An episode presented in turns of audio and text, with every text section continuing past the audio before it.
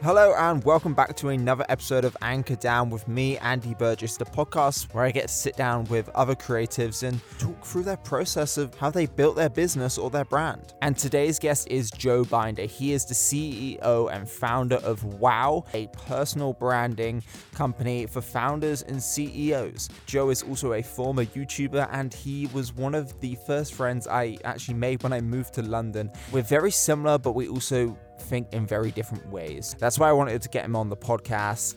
We talk about how he started his YouTube channel, why he moved away from that, and how he started his business, along with managing time. Joe is so meticulous about how he spends his time, and I actually think it's a really great trait. So, just a quick note we are still in lockdown. Sometimes the audio isn't always great on these remote podcasts. We had a little bit of an issue on Joe's end, so hopefully that doesn't discourage you too much and you can still enjoy this incredible conversation that I had with my good friend and business entrepreneur, Joe Binder. How are you? Wait, so where are we, where are we live? Yeah, of course we're live. Oh, I would have given Always. a better clap. Who would have thought? Wow, and Burgess, how ding.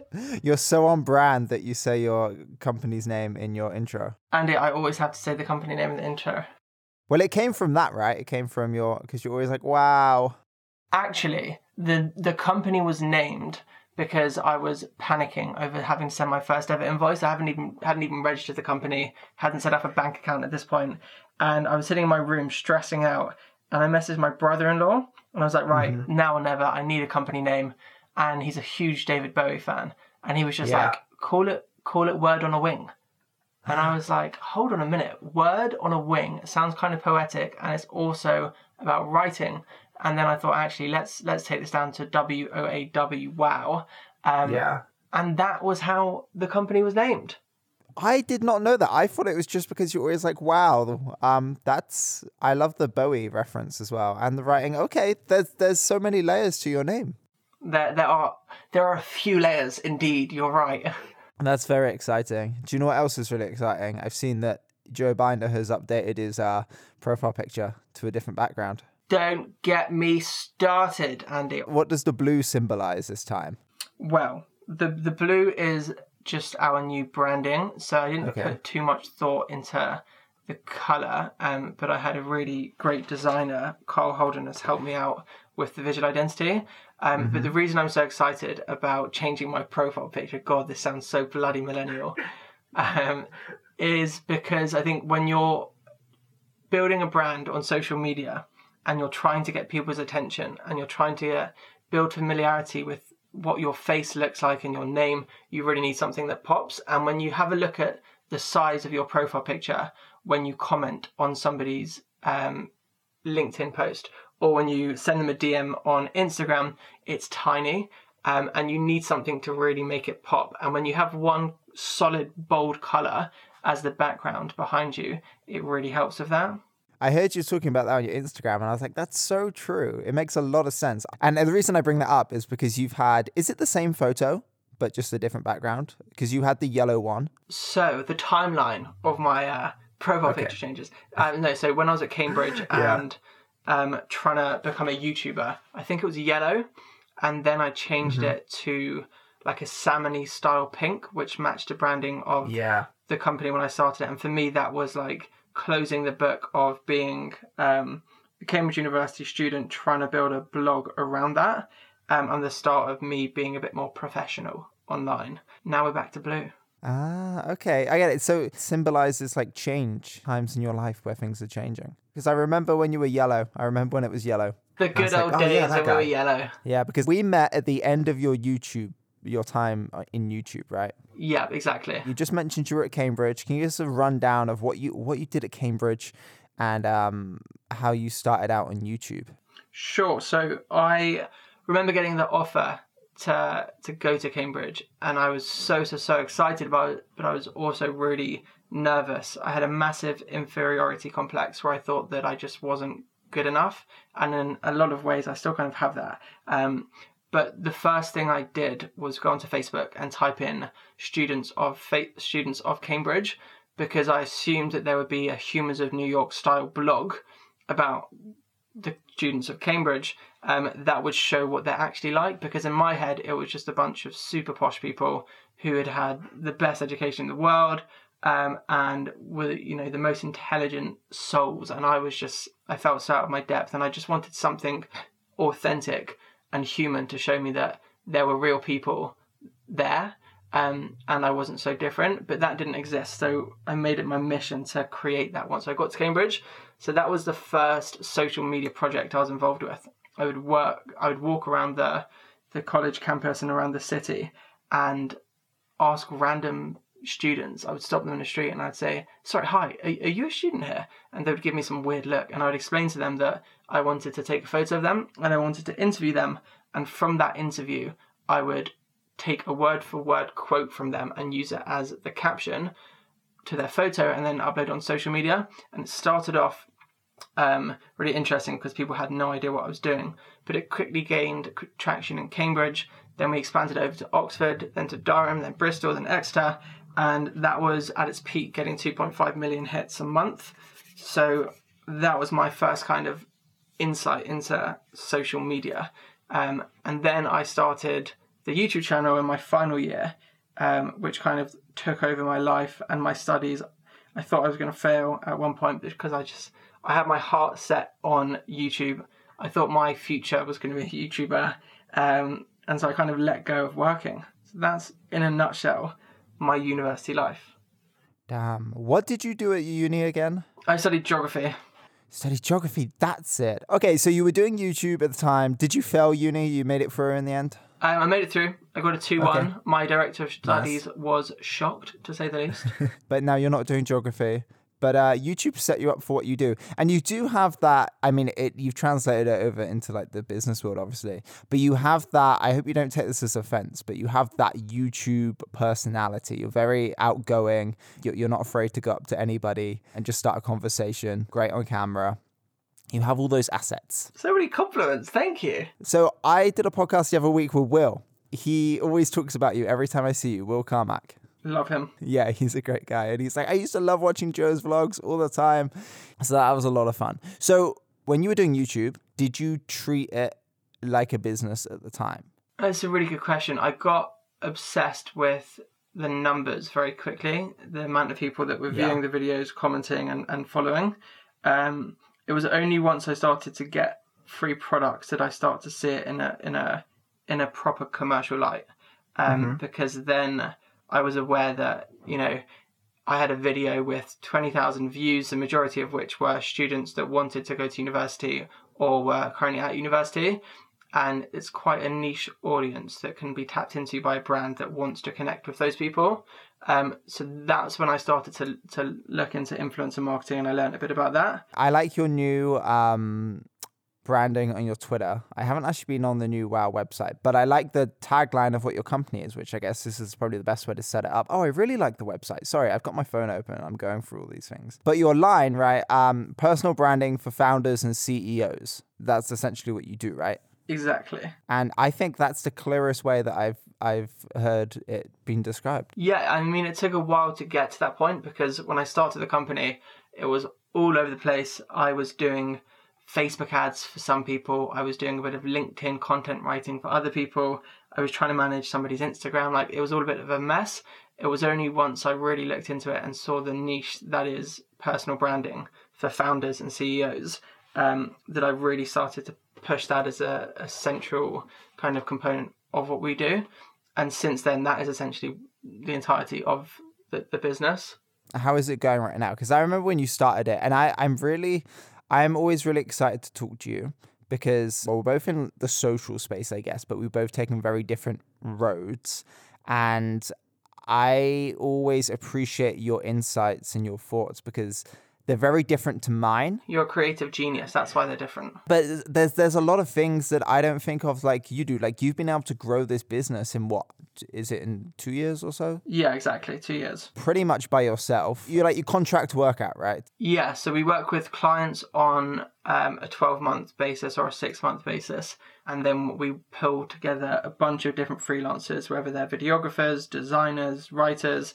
Um, and then we thread everything together so that we can um, essentially be a one-stop shop for all personal branding needs for a client.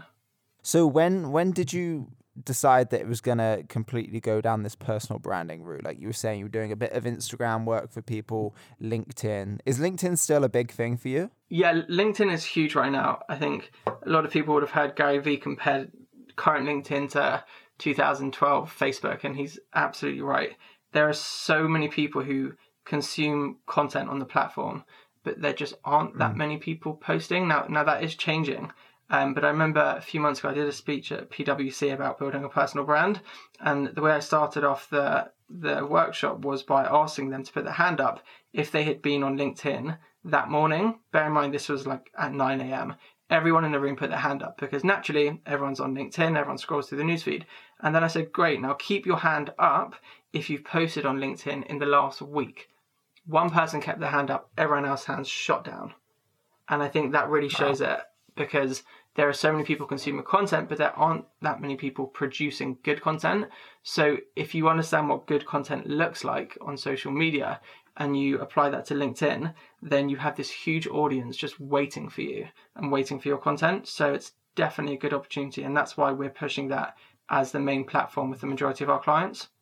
Yeah, that makes sense as well, especially with the clientele, right? If they're all CEOs and founders, it's a perfect place for them to be. I want to share a story about LinkedIn because you're so right. And you've always been the one to me pushing LinkedIn. Even like the other day, you were like, oh, you should put your podcast on LinkedIn. So I just like, I, sh- I shared it up there yesterday.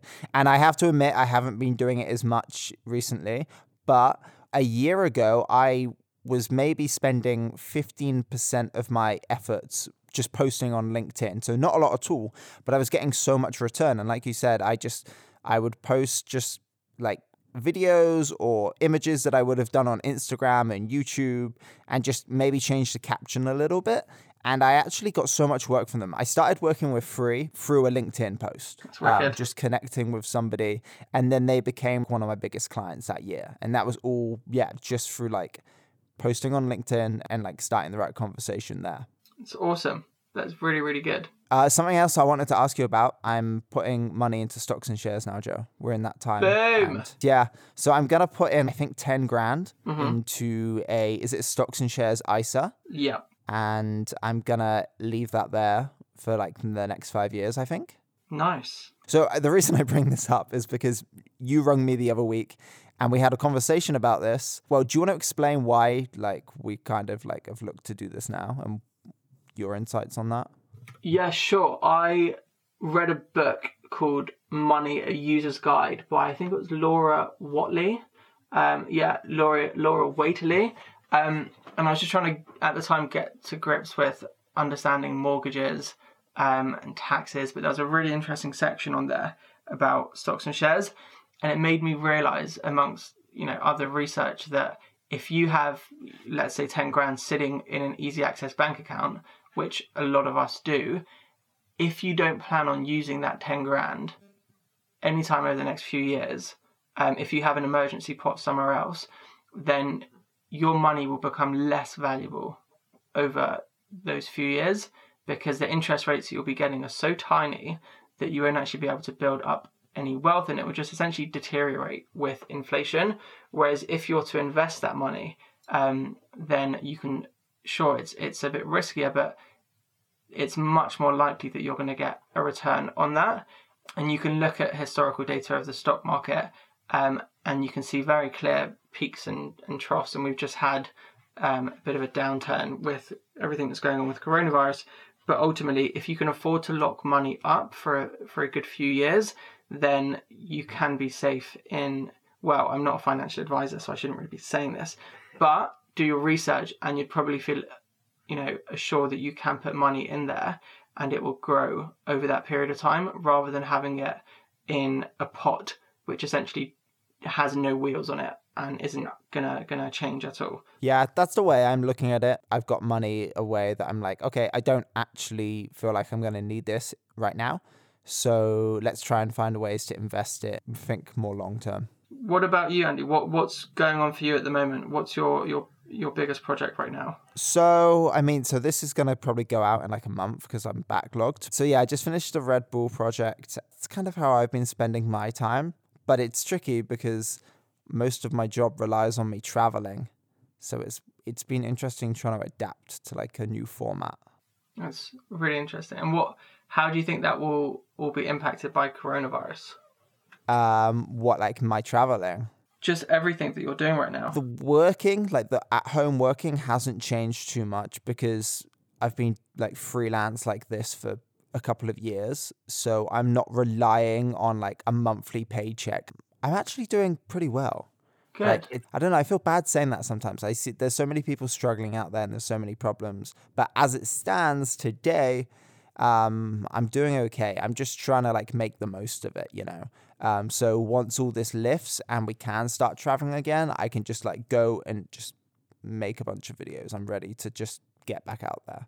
I'm glad. I'm I'm really pleased with that. So also I'm wary of your time, so I just want to kind of like start to wrap things up. And one thing I do want to talk about, like, or get your thoughts on, and I don't think this is a criticism at all, but you're very conscious about your time and where you're spending your time. Is that a fair assessment? Definitely a fair assessment. Why is that? Why is that?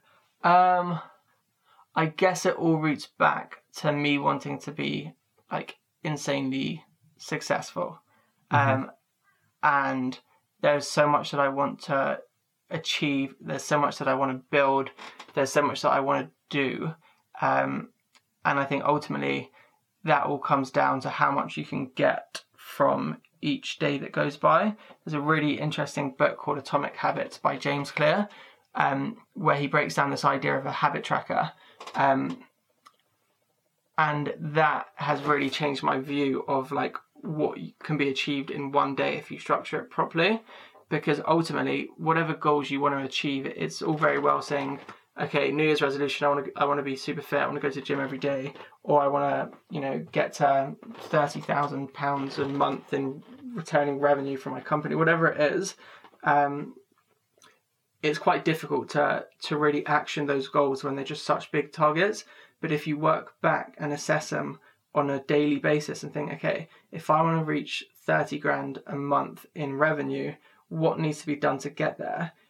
And then think about the amount of clients you need, the amount of work it takes to get a client, and then you can start to think about how those pockets of your time can be filled with work that could achieve that goal, then it makes the entire thing much more manageable. So I think I'm conscious of my time because ultimately I want to get a lot out of it, and that means having to assess it on quite a strict basis in the now, um, so that I can actually get there in the future. That that makes a lot of sense. That's fair.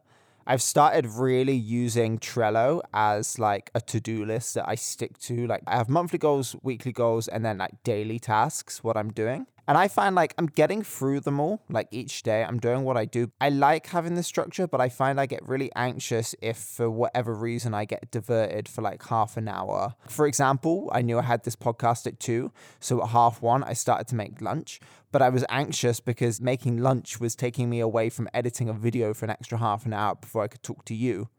But I also know that I probably should eat. So I'm like in a right state of mind for this. We're so similar. I'm literally without food right now, and I'm really hungry. Um, and I've got a call shortly after this. So in my head, I'm like, when am I going to eat? And I need to be able to eat, otherwise I'm going to get tired. But it is really difficult. It is really difficult, and I don't think anyone, you know, has it gets it perfect. Yeah, I I like having a balance of living with my girlfriend. Like she works like nine till five, and like we make dinner, we do things in the evening. So I think having a a work life balance is quite nice. But I do find, especially in the last few months, like working on this show, is that I feel like there is not enough hours in the day. You know, but Definitely. I don't know. You push through. You push through. You grind. Yeah. You're a grinder. Well, Joe, I appreciate you and your time, and I wish you all the success. And I can't wait to actually catch up in person again. Um, Andy, I appreciate you, and I wish you all the success. And I can't wait to catch up in person with you again. Me neither. I um I just have to tell people I was there when Joe like was starting out this company and we used to spend lots of days working together and both sharing our problems and watching each other climb these different ladders. Um and I, I'm so glad to continue doing that, to my friend. Me too, Andy. You've smashed it. I'm really proud of you. Aw. Thanks, mate. Well, I'm proud of you too. okay, quickly, final thing. Are you still running during this? Or now you have no races? Are you not? No, so the marathon's been postponed and it'll probably be cancelled altogether. So Yeah. I've stopped my marathon training. I've got lazy. Joe. Are you still running? Well, yeah, so I was meant to do the Hackney Half, which has been postponed, probably will be cancelled, and the triathlon, um, which is probably also going to be cancelled. But I, you, this is what you it's a lot do. of exercise, Andy. It's a lot of exercise. Yeah, so I've been still going, but I have two friends who are both struggling as well. So we've started like a little WhatsApp group, and each week we challenge each other to run a certain distance. So like this week, it's like, okay, you have to run 30k, and if you don't run 30k that week, the remainder gets added onto your run next week. Um, so we're kind of like pushing That each other to do it. brutal. Yeah, And are you- I'm are you all following to it? Pardon? Are you all following it religiously? Yeah, well, we this is the first week, but yeah, so I know I have to do 20k by Sunday, which is fine. Um, to do, It's yeah, fine for So- you because you're a bit of a nutter when it comes to running, aren't you? I've seen your your Strava. uh, wow, no, you, you, you. I'm so impressed with what you did. You um went from like what running 4k to like being able to run a marathon in like a couple of months. That is crazy. My first run was actually four minutes. It was funny because I was I was I was at work life in, in the offices and I said to the people at the front desk, I'm going for a run and they were like, Oh amazing, how long are you running? And I was I literally said to them, I'm literally just running around the block. And this is my first training run and they were like, Oh fine. And then they all looked a bit shocked when I turned back up like four minutes later. and I was like, I told you I'm running around the block. And they yeah, I mean, there was that. Um, and then I probably ran for like ten minutes. That was probably my next run after that. Um, and then just gradually built it up. Do you run through Hampstead Heath? I have run through the heath. It is so nice to so run there. So nice. That's what I want. I want this to all open up for lockdown, and I want to run to the Heath in summer. I think that would be amazing. That'd be ideal. I also want to go swimming in Hampstead. Yes. Well, my plan for the triathlon is to run to Hampstead Heath. So from Hackney, it's about eight kilometers, nine kilometers, swim in the Heath, and then like find a way of cycling home. Love that. That's wicked. fun. Yeah, It's Got to be a really sunny day there if you want to go for a swim there because it'll be bloody exactly. freezing. Yeah, it's got to be hot. It's got to be hot. Um, all right, Joe. Thanks a lot for this, man.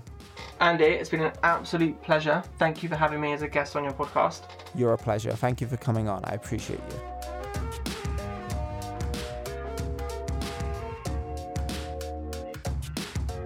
So, thank you so much, guys, for making it all the way to the end of this episode and tuning in. If you want to see more of what Joe is up to, all his links are in the show notes, as well as links to his company, Wow. If you are a CEO or a founder who's interested in personal branding, then perhaps Joe's services are exactly what you're after. So do go check out Joe there. Thank you again for listening to this podcast, and we will be back next Tuesday with a brand new episode. Um, stay safe, look after yourselves, be kind to each other, and yeah, catch you guys in the next one.